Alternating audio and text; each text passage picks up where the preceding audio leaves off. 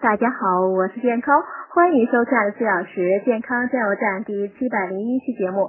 今天讲养生的根本是要心平气和，时时刻刻做到心平气和，就是分分秒秒都在养生，在养元气、存能量，远胜过你煞有其事的去喝碗人参汤，请名山大春休养半年。因为近百年滚滚红尘、匆匆俗世中，一直做到心平气和，绝非易事。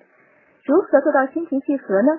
无非看淡得失和付出，得不骄，失不馁，付出无回报，或回报未达预期，甚至被恩将仇报，都能心平气和的面对，才是养生的最高境界。